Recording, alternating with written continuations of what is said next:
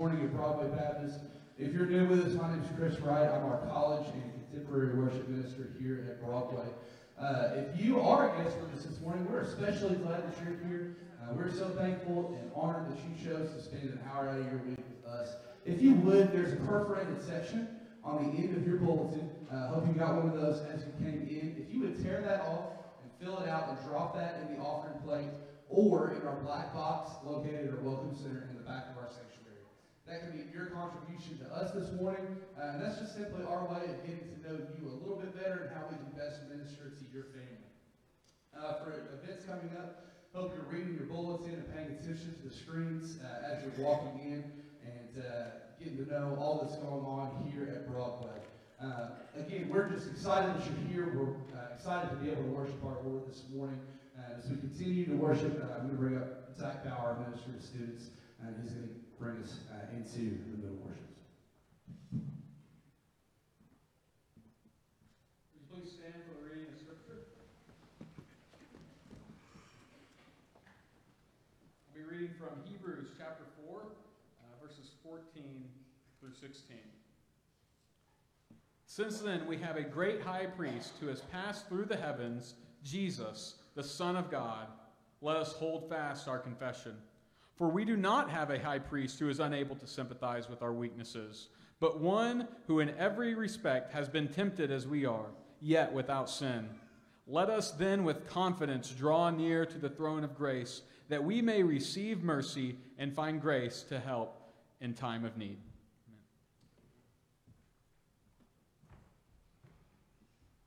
You can be seated. Choir, choir you say standing. Congregation, you remain seated. We're going to sing Come Thou Fount of Every Blessing.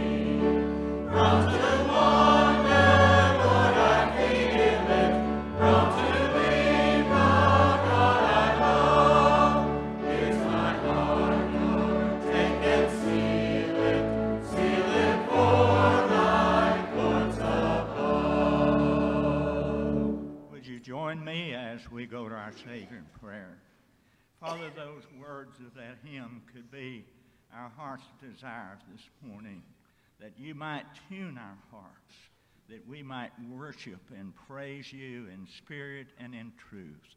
We want to rejoice and give thanks unto you for the abundant blessings that you pour out upon us day by day.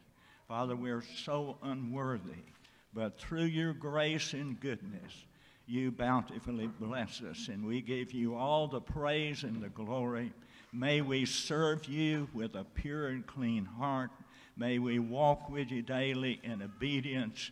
May we seek our Father to bring glory and honor unto your name. Thank you for every person that has come to this house of worship today. No doubt, our Father, there are those special needs in many, many hearts today. We never know who comes through the door. and the special needs that they have. But we know, our Father, that your grace and your mercy is sufficient for whatever those needs are. But our Father, we need to call out. We need to voice those needs unto you in a personal way. And we pray, our Father, that as hearts are turned especially to you, that your, your, your goodness and mercy will flow toward them. We pray for our pastor as he stands before us this morning. May his word, may your word flow through him, and may the convicting power of the Holy Spirit draw those who do not know you as Savior and Lord to repentance and faith in you. Enable us, Lord, to do and to abound in your grace and mercy in the days ahead. You know the needs of your work here at Broadway.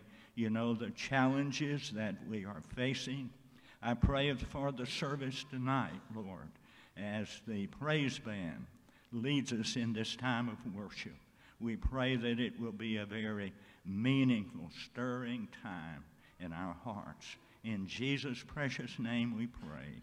Amen.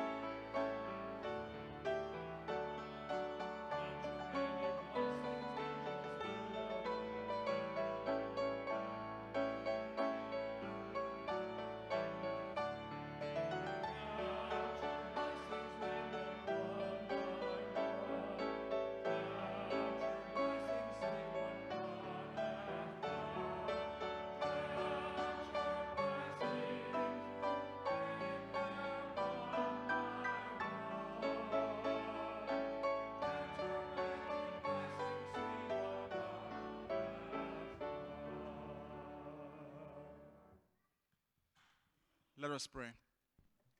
Mighty everlasting Father, we are so grateful to be in your presence this morning. Lord, we want to thank you for your goodness. We want to thank you for your kindness. We want to celebrate your love for us this day. Lord, we have come to worship you. We pray your spirit will move and we touch our hearts so that we'll have a full connection with you. We want to first of all thank you, Lord, for the precious gift that money cannot buy. Your only son that you gave for us to die for our sins. We pray that, Lord, every day as we live, may your spirit lead and direct us towards the rightful path. We want to thank you, O God, for giving us strength to walk.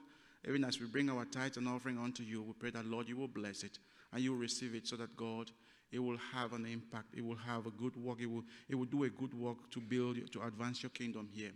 Bless our service and let your spirit take control in everything that we do. In Jesus' name we pray. Amen.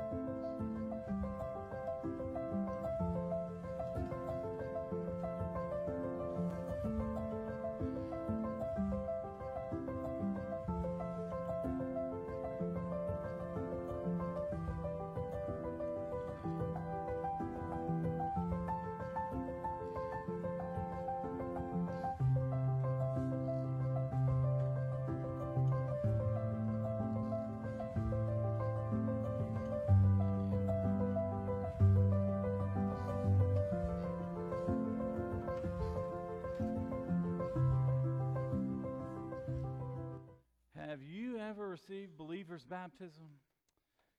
Have you followed Christ in obedience? And what baptism is, it's a picture of your old self going under the water, represent you are spiritually dead. Jesus Christ, while you're under the water, he it's symbolic. He washes away because what he did on the cross, it washes away your sins and then you come up as a new creation, a new creature, someone who has identified with Jesus Christ. Baptism is what we do as uh, believers, and we don't do it because we're Baptists. We do it because Jesus was baptized.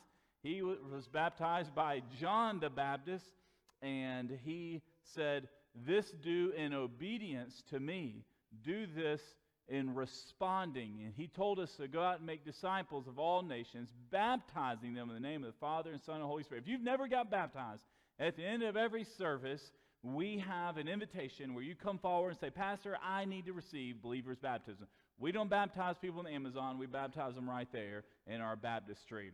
If the microphone sounds funny today, right now, if we have sound problems, we received a new soundboard this week and new microphones. Everything's new. So, wh- what that means is it sounds different. Does it sound different? It does sound different. So, they probably do that on purpose up there. But anyway, that's um, you need to open your Bibles. It sounds different. We just bear through it. Tonight, I want to tell you about tonight. Two things. I'll make two announcements because I want to I want to bring emphasis to them. Tonight, we have created a worship band. It's the Broadway Worship Band, and they are going to play a concert tonight. They installed the sound system like yesterday, so now they've got one day of it trying to work, and we'll see if it works tonight. So they've, they've got nine songs they've uh, been practicing on, so this will be getting ready for our new second service we're going to have four weeks from today at 11.09. The band will be playing uh, for that. So uh, definitely you need to come out, support them. Chris Wright and the worship band is going to be uh, outstanding. Also, um, next Sunday is Mother's Day. We have special gifts for all our mothers. We have baby dedication. I think I have five, four babies right now. I think four babies are getting dedicated. If you know the baby or grandbaby, we, um, we need to have them. Uh, you need to let me know. Call the office this week, really by tomorrow, because we're going to have a nice little bulletin insert. So that's very important. I see some of y'all holding your ears. Do you mind, Huey? I think I need to be turned down a little bit so I can, because I ain't started. I can already tell. Thank you so much for that. All right, open your Bibles to the book of Isaiah, Isaiah chapter 51. And then we're going to flip over a little bit once you turn to the book of Revelation. Revelation chapter 7, Isaiah chapter 51. These, these next few, really the next three Sundays after today, I'm going to be preaching and teaching on really about preparing for God to do something great, preparing for how do we live in light of God's past, what He's done in the past, and what He's going to do in the future. You know, we live in, in many ways of this kind of uh, sense of uncertainty because many folks here, you have been baptized, you have heard sermons on Isaiah 51, you have read the whole entire Bible, so you know your scriptures, you know what the Bible says.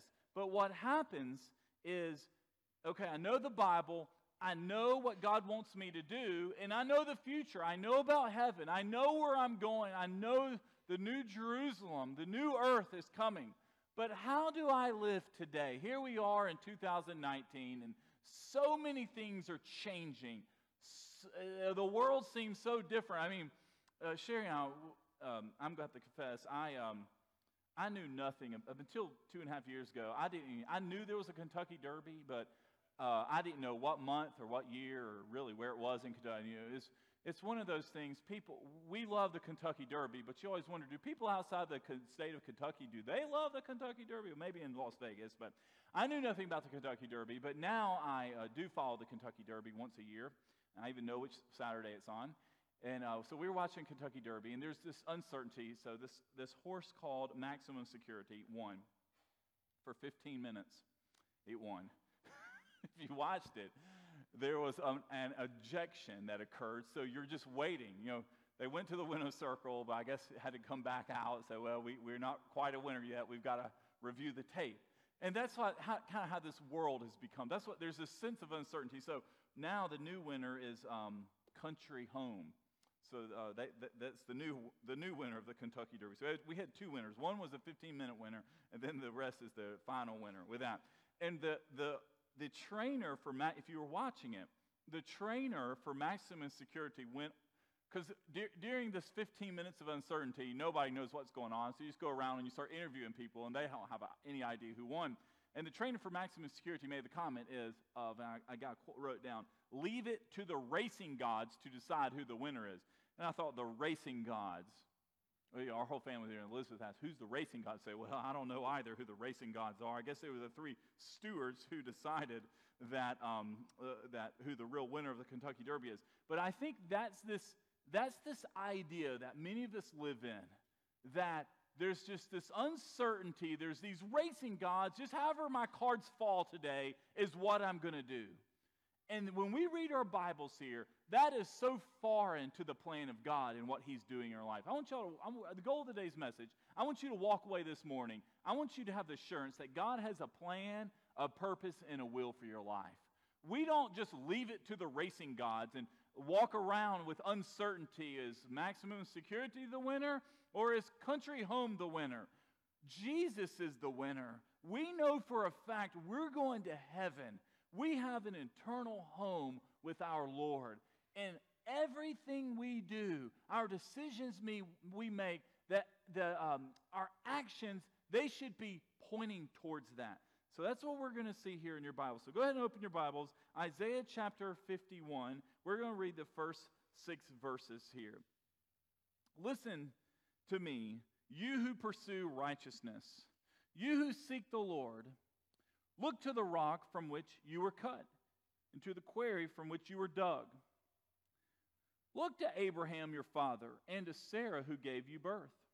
When I called him, he was only one. I blessed him and made him many. For the Lord will comfort Zion. he will comfort all of her waste places, and he will make her wilderness like Eden, and her desert like the garden of the Lord.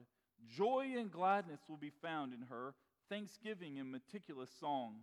Pay attention to me, my people, and listen to me, my nation, for instruction will come from me, and my justice for a light to the nations. I will bring it about quickly. My righteousness is near, my salvation appears, and my arms will bring justice to the nations. The coasts and the islands will put their hope in me, and they will look to my strength. Look up to the heavens and look to the earth beneath. For the heavens will vanish like smoke, the earth will wear out like a garment, and its inhabitants will die like gnats. But my salvation will last forever, and my righteousness will never be shattered. I want to give you all some background information on this scripture passage here. This was obviously written here by Isaiah. Isaiah was a great prophet. He's writing this around 750 BC. He's writing about something that's going to occur while the people of Israel are in exile about 150 years in the future. So he's sharing this prophecy about what's going to happen the next 150, 200 years to the Israelites. And if they're not careful, they will find themselves in this sense of unknown, meaning here we are, we're living in this foreign land, we're away from our homeland, we're away from all of our identity and our cultural heritage, what we've known. And what Isaiah and what God's trying to say here is when you live in this time of this uncertainty, and there's a sense of, I don't know what to do, I don't know how to respond, the Bible is telling us. I want to walk through these passages. I want you to look at this. He's saying, Remember, we're going to go through each one of these. Remember from the rock where you were cut. What he's talking about here, he was saying, You came, you came, Israel, you came, my people, from something I did. I cut the rock, I formed you. I'm the one that's molding you together. Remember Abraham and Sarah in verse 2, he's saying. Abraham and Sarah was a they were a young couple in a land called Mesopotamia. God called them and said, You leave your homeland and you're going to travel to this new land, Canaan, and you're going to go there and you're going to be my people, and I'm going to make a new nation out of you. It's, it was a promise there in Genesis chapter 12 that God made to Abraham, the call of Abram.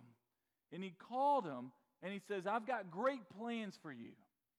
And they, he, God brought him there, and many years later, they finally had their first son, Isaac. And Abraham passed away with this promise that he was going to be a great nation. Now, think about it. He died and was buried there in Israel. But he had one son. So he went to the grave thinking, I'm going to be this great nation, but all I've got's Isaac. God, he never, he's probably thinking, God, I never, I never saw the fruit of what's going to happen. And I think the biblical principle for us, our investments today, what God is doing in our life, and how God has chosen to use you, we might not see the return in the influence necessarily today, but it multiplies in the centuries and even the decades and even the years ahead. Our impact today, we have no idea what will happen tomorrow. Our resources and our investments and our work we do today, God multiplies for tomorrow. And that's why he's saying here remember, I cut Abraham out of this rock. I took nothing and made something out of it. And that's it's a picture of our life, what he's saying here. You need to remember Abraham and Sarah. I made them righteous. I called them. I gave them that comfort. Keep going here. Verse 3, look what he says here. He says, Zion is Jerusalem. That's God's city he's chosen. He says, I'm going to take this Jerusalem. When he calls it a waste place, what that meant is during this time of exile, when Isaiah is writing this for the future, Jerusalem was destroyed. That's why Nehemiah came and started rebuilding the walls around Jerusalem because it was a waste place. There was nothing there.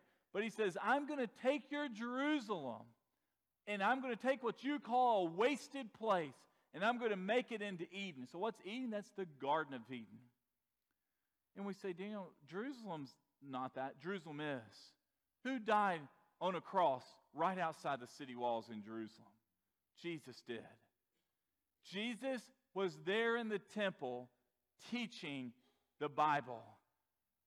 Jesus was there in Jerusalem performing miracles. Jesus is the prophet. So, what happens is this, this city that is such a wasteful place will once be a great place of revival in life. And I think what the hope we see, the comfort and encouragement, what seems so discouraging today, what seems so, so down in the dumps and depressed now, God is reminding hey, remember years ago, Jerusalem, how it was destroyed and it was just a dump? I took it and I rebuilt it and made it into a great place. I rebuilt the temple. My son died for the sins of the world that saved you right there in Jerusalem. God took nothing and made something great out of it.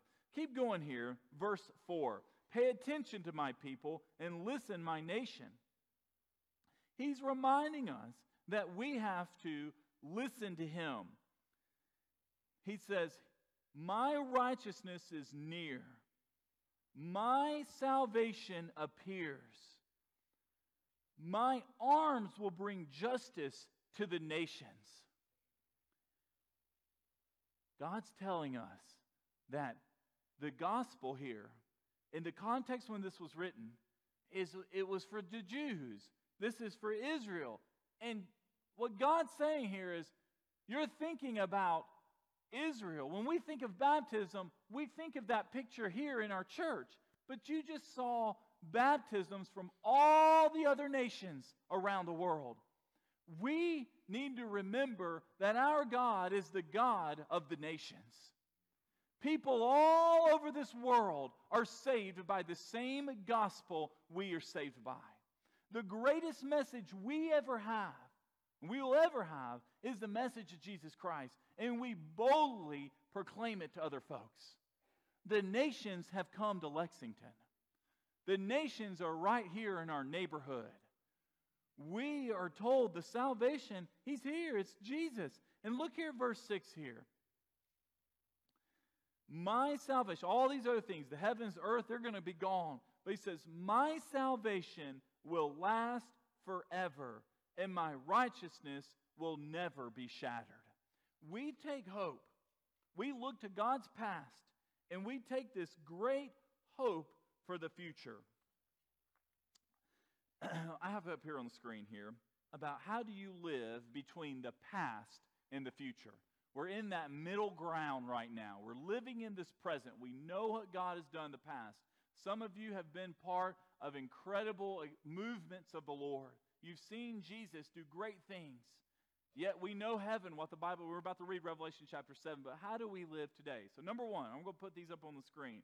We are called to be a people who look back and forth to the heavens and to the earth constantly. Meaning, we look to heaven, we know what's coming, but we also have to live here in earth. Earth is cancer, earth is divorce, earth is setbacks, earth is disappointment. But we have a promise that we aren't going to be in this sinful world anymore. God has called us out of that, and He has a home for us in heaven. The Lord is preparing us for eternal home with Him. Number two, we constantly live and look between heaven and earth until the two become one. The Bible tells us, Jesus tells us in Matthew 24 35, heaven and earth will pass away, but my words will never pass away. These words of Jesus we see in the Bible will one day be the same words we see in heaven. What goes to heaven? What's redeemed by the blood of Jesus. What Jesus saved here on earth, the message of the gospel going out, what we do in leading people to Christ on earth, what will happen? They will be redeemed with an eternal home in heaven. what's so important is we always have to remind what am I living for? Where am I going? We're going home. Our home isn't Broadway Baptist Church. Our home isn't your neighborhood you live in. Our home is in heaven. And we have to continually remember no matter what happens here, we live for what's there. And what's there is the words of Jesus, because heaven and earth earth's going to pass away, but Jesus will be there. His words will remain. Number three, we see up here, we are people who live in between the two realities, between the old that's passing and the new that's arriving, between the now and the not yet. The not yet is what is coming for us. We pray for lost people. We share the gospel of lost people. We give to a church that reaches lost people so people can be saved. Why are we starting two services? So we can multiply our ministry. Instead of pulling back, we move forward saying, We want more people. We want more people in heaven. Why do numbers matter? Because people matter to God. Every person is a number, and that number starts with one. One soul. Because we know the power of the gospel changes people's lives. We have to be able to say, Am I living for the gospel? Randy Alcorn, a great great guy who wrote a lot of books on heaven, wrote the most popular book really on heaven called Heaven. He has, a, I have a quote here of him up on the screen. It says, We live between Eden, that's the Garden of Eden, and the new earth. That's heaven. That's what the Bible describes heaven coming. Pulled towards what we once were and what we were we yet to be. What this means is if you're saved, you have a past. God has redeemed you of your sins. He's forgiven you of those sins. They've been buried with Christ. washed in the blood, redeemed by Jesus. Yet, what we will be is where God is preparing us through purity and through sanctification of getting ready to live with Him eternally. And that's this middle ground we, we live in right now. So the question is, what do we do? While we live in the middle, what do we do? And what we do, we daily live for the Lord. We're a pilgrim, a pilgrim here on earth, yet we're also a pilgrim headed to heaven. So turn in your Bible here. We're going to take a picture. What is heaven going to look like? Turn your Bible book of Revelation. Revelation chapter 7. I want you to look. It's the last scripture verse we're going to look here. Revelation chapter 7, verses 9 and 10. If you have your little bulletin insert, make sure you pull it out here um, because we're going to see what the scriptures tell us and what's instructions about uh, expectations. While you turn there, I want to share with you about um, you know always uh, what God is doing. I always claim I get more telemarketers than anyone else. And I've shared that before because uh, my phone's probably ringing right now with telemarketers calling. I'm sure maybe you suffer from this. So, and I, I'm convinced it doesn't matter what you say, they are not going to take you off their list. I've tried literally everything. So now I have started something new. If you call me from India, I play Bible trivia with you.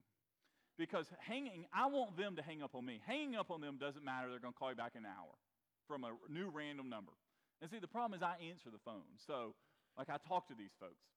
So, a few months ago, I started playing Bible trivia with them. And the way the game works is when they ask me, and they're always selling a car warranty or a home warranty.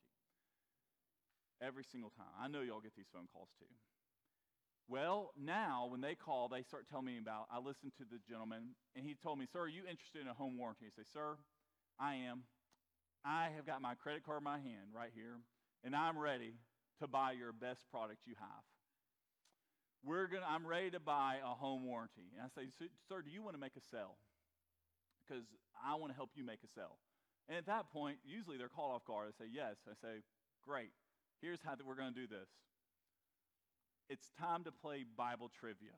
If you can answer three questions, and this is what I do I will, I will buy your product. And usually at that point, this is true, this is what I do. They hang up on me. 90% of the time, they hang up on me. Just, if you were a telemarketer, would you hang up at that point? I'm just anybody hang up. You who is this nut? All right, well, finally, I've been doing this for months now because every day I get, to, I play these games every day with these folks. Because I want them to hang up on me instead of me hanging up on them. And um, so finally, this week, I, I, one point I started to ask a question a, a, couple of weeks ago, but he hung up while I was asking the question. Well, this week, this guy, when I told him, said, Do you want to play Bible trivia? I said, It's three questions. And he said, Yes. I said, Okay. Never had anybody want to play. So, uh, this is a true story. I didn't, this is not preacher. This is not made up. I say, okay, who was Abraham's wife? This guy's in India. I could tell by his accent. And he said, Sarai. I go, sir, you're right. God, his, her name was Sarai, and God changed her name to Sarah. And right there, I stopped. I thought, I'm in trouble. this guy's in India on Google, and he's, he's typing in those questions, and he's going to answer them. And I had to remind him, I said, Sir, you can't be on Google answering these questions. These are questions you have to know. That's question number one. I'm think, I actually started sweating, thinking, okay, my questions are about to have to get really hard right now because I'm going to have to go think of a question that this guy does not know and he can't look up. To my relief, question number two, he hung up on. I literally, I could not, I've never in my life been more excited for someone to hang up on me on the phone at that point. Now, I share this because I thought I'm about to buy a home warranty if this guy gets these, because I've given him my word, and I'm going to be on the hook for this. and I share all this because this is that I was in that phase of the unknown. I got nervous right there on question number two because I thought this guy's going to Google these answers and he's going to get me, and I'm going to be the real loser after telling him I've got my credit card in my hand ready for him to swipe it to make the purchase for that. That is this unknown, this middle ground we live in. The truth is, God doesn't want us to live like this. We need to have assurance. You also need to have assurance. If you tell someone you're going to do something, you give them your word, you tell them you're going to buy a home warranty, you've got to do it. Look here what the Bible says Revelation chapter 7, verse 9. After this I looked, and there was a vast multitude from every nation, tribe people. This is a picture of heaven. Tribe people and language, which no one could number, standing before the throne and before the Lamb. Who's the Lamb right there? It's Jesus. That's the Lamb of God. They were clothed in white robes and with palm branches in their heads. This is what it will look like. This is us. We're in the multitude. And they cried out in a loud voice Salvation belongs to our God, who is seated on the throne and to the Lamb. Do you know that's us? Now, I want to bring out one thing here because I want to tie this in with Palm Sunday. I think we read over these, these verses very quickly. The last sentence of verse 10 it says we are going to be standing around the throne. This is God's throne here, and the Lamb is right there. Jesus, the right hand of God.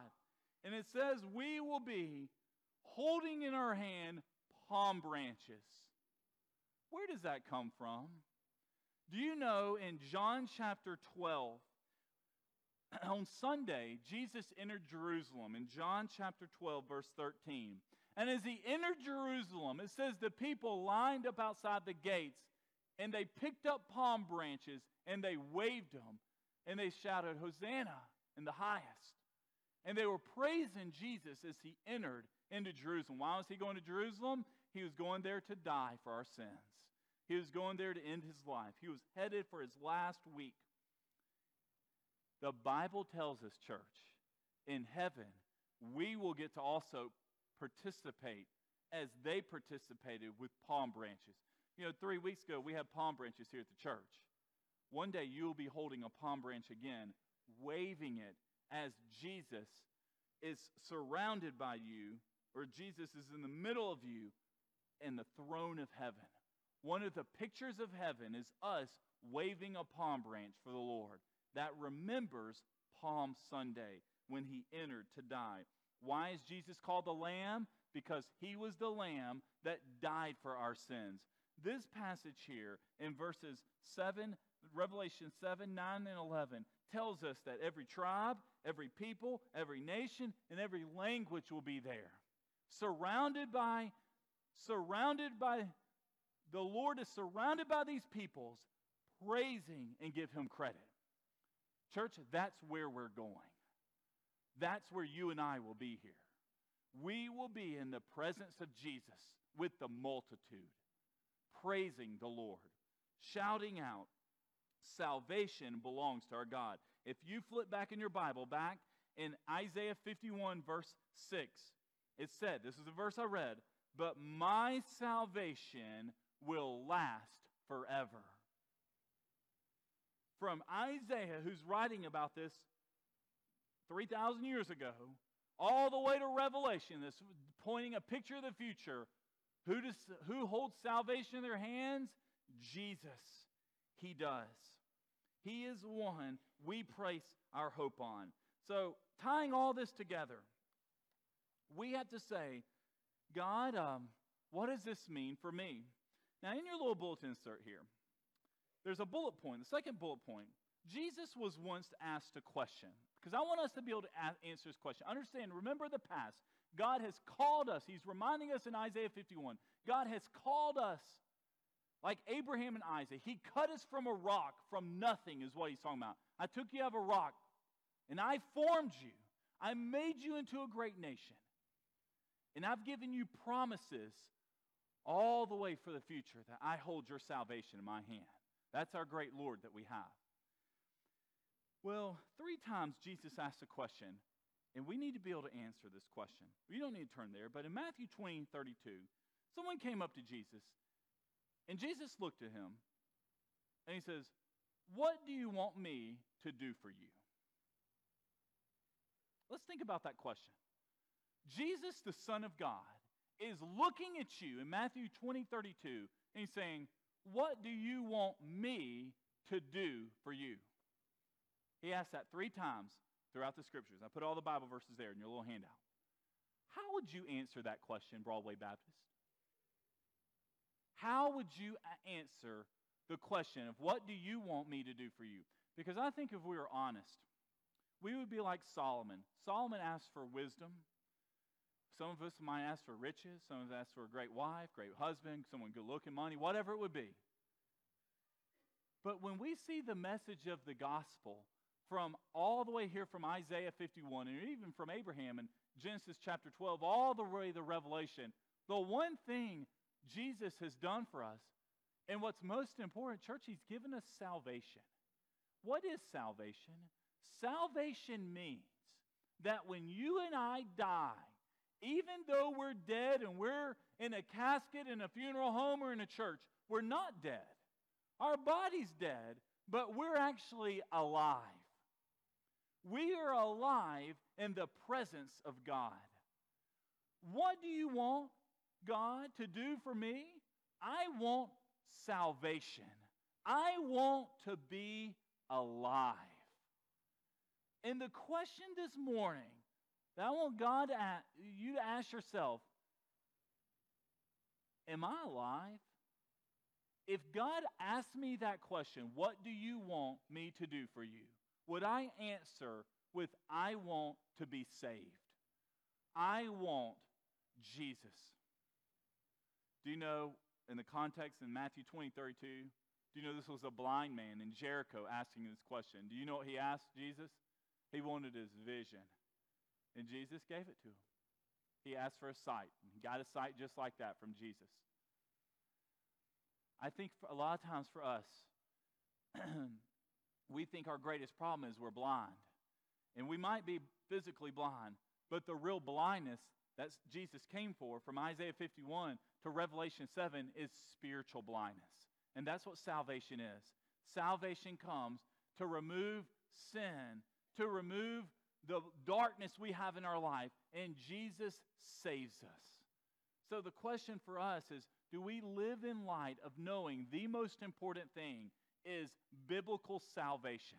Meaning, I'm saved, I know where I'm going. Last two things up here on the screen. Our future. Here's our future for us.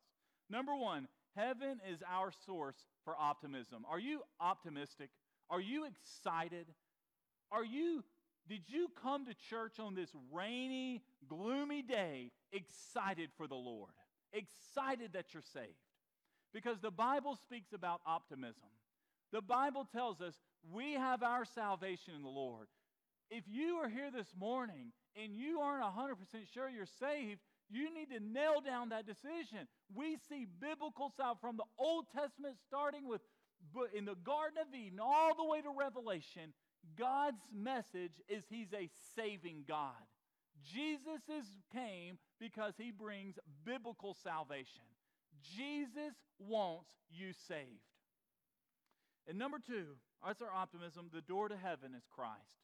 We are saved through Jesus Christ and Him alone. The message we share with other folks is a message of Jesus. The message that folks are spiritually lost. People in India do not know the Lord. I'm convinced that one man that called me, he knew the Lord. he knew his Bible at least. I was a little worried there. Said, the one Christian in India I got on the phone, and he's answering them.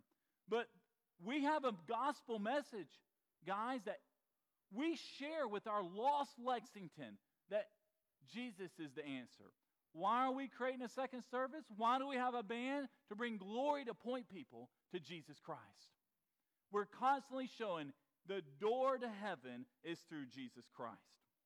We're about to have our invitation.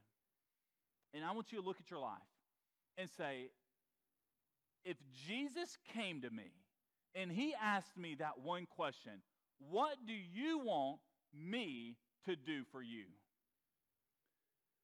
If you give any other answer than, Lord, I want to be saved, I want salvation, you have given an answer that will eventually come to an end. Meaning, there's an end to your answer. Whether you get riches, you get a healing, eventually it will stop. But if you get saved, it lasts forever. Are you doing, are you living, are you investing in things that offer salvation. Your time, the way you spend your time, your money, and your energies, is it investing in folks' lives that their life, even though they're dead, they will have a soul that will be saved in heaven. Is your soul saved? Do you have gospel salvation? Let's bow our heads and pray. Lord, I pray this morning that if some of us are here that have never received salvation, that have never been saved, that I do not see that we're living in this in between, this unknown, Lord, open up our eyes and show us from the Old Testament all the way from Eden, all the way from the future in Revelation chapter 7. We see that, Lord, heaven is a restoration where we're going of the Garden of Eden, and only through the door of Jesus Christ do we get there. Lord, I pray this morning if there's anybody here that needs to respond, anyone here that needs to be saved, or just like that video, anyone here that has never received believer's baptism, God, I pray they will respond to the gospel. Lord, you're asking us that question. What do you want me to do for you? Lord, don't let us give us an don't allow us to give an answer that is anything short of, Lord, I want to be saved. I want salvation. I want you, Lord. God, I pray during this invitation that it is our time that we respond boldly to you. Lord, we thank you for this message here. And we pray as these next few weeks, this month, that we will be talking about, Lord, what it means to live for the future and be excited and optimistic about what you're doing, that you will put a burning passion in our hearts that we long to see you. We long for heaven, and we want to bring as many people there with us as possible. God, I pray that you allow us to respo- respond confidently what you're speaking to us. In Jesus' name we all pray. Amen. We close every single worship service here with as an invitation. I'm going to invite everyone to stand, and we're going to sing in our hymn book. Hymn number 465, Only Trust Him. I will be waiting down front for you to respond to the gospel.